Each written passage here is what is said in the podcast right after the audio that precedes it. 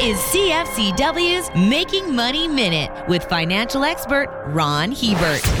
Twice as many Americans have guns and participate in shooting sports than have a set of clubs and chase a little white ball down a fairway. 21 million firearms were sold in the U.S. last year. 9 million of those were purchased by first time owners. People are flocking to gun stores out of fear that new legislation will severely limit gun and ammo availability. As well, an increase in community violence has people feeling the need for more personal protection. Both of these factors have led to a big increase in sport shooting as a recreational activity. This current interest in firearms has pushed sales to record levels and has made gun and ammo stocks one of the hottest sectors on Wall Street. For more information, listen to our Making Money show hosted by Ron Hebert and Gord Whitehead at letsmakemoney.ca or cfcw.com.